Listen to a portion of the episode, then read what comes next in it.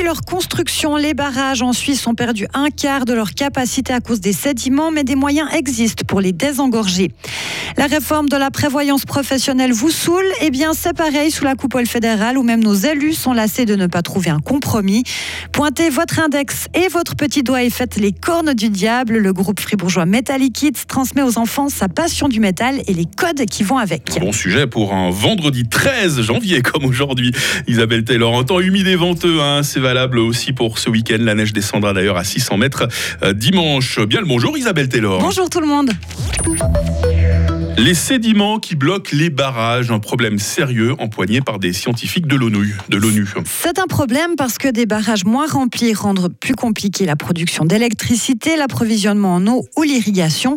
Chez nous, la grande majorité des lacs de barrages ne souffrent pas de ce phénomène. L'eau qui ruisselle sur les flancs de nos montagnes et qui s'écoule dans nos cours d'eau est claire et contient donc peu de sédiments. Mais il y a une exception. Le lac Vernet à Rossinière dans le pays d'en haut sur le canton de Vaud, il a perdu la moitié de sa capacité de stockage, mais des solution existe pour le désensabler. Yves-Laurent Blanc, porte-parole de Groupe E. On peut soit évacuer les sédiments par les vannes lors de, crues naturelles, ou alors le dragage. Le dragage, on place sur le lac une barge, un bateau, muni d'une pompe. Cette pompe aspire les sédiments et les redirige vers l'aval. Euh, les sédiments passent sur les turbines et sont évacués en aval de l'ouvrage.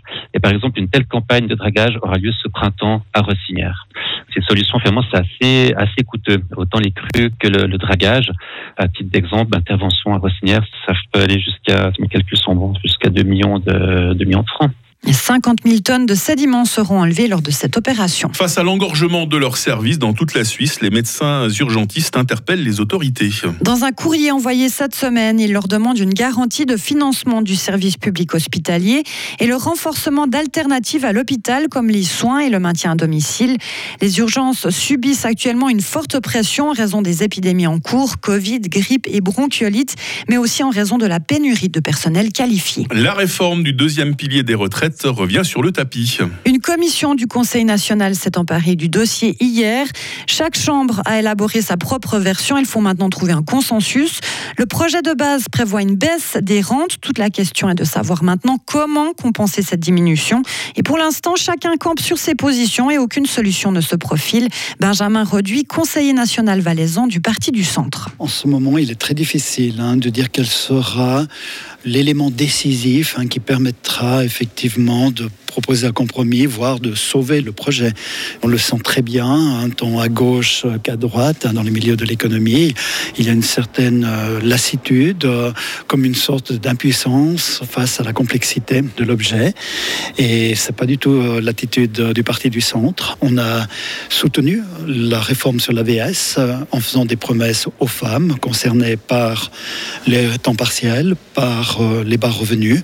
On a la ferme volonté, lors de la session de printemps d'arriver à proposer un projet. La commission du Conseil national a demandé des informations complémentaires à l'administration fédérale.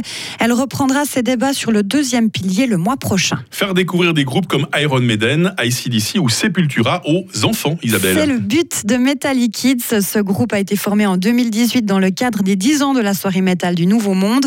Il ne devait se produire qu'une fois sur scène, mais ses cinq membres se sont pris au jeu.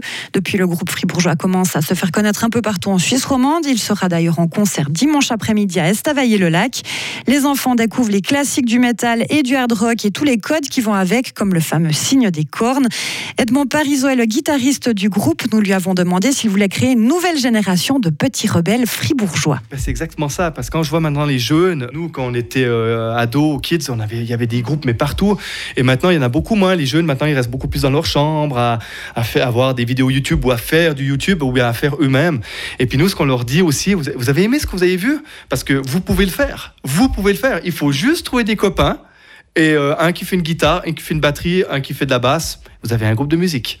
Ça promet. Dans une demi-heure, vous retrouverez Edmond Parisot, le, guitariste de Metallic Kids. Il sera avec le batteur de Metallic Kids. Ils ont choisi trois extraits de chansons métal qu'ils jouent lors de leur concert et nous expliqueront concrètement ce qu'ils enseignent aux enfants. On sent que c'est vendredi 13 aujourd'hui, Isabelle Taylor. Une petite touche de métal pour finir la semaine. Parfait. Retour de l'actu à 7h30.